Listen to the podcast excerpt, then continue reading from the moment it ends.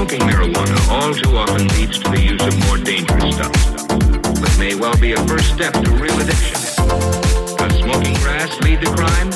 It can, quite easily. Nothing further will be said. No lecturing, no sermonizing, although they're not yet conclusive. After all, it may well be a first step to real addiction.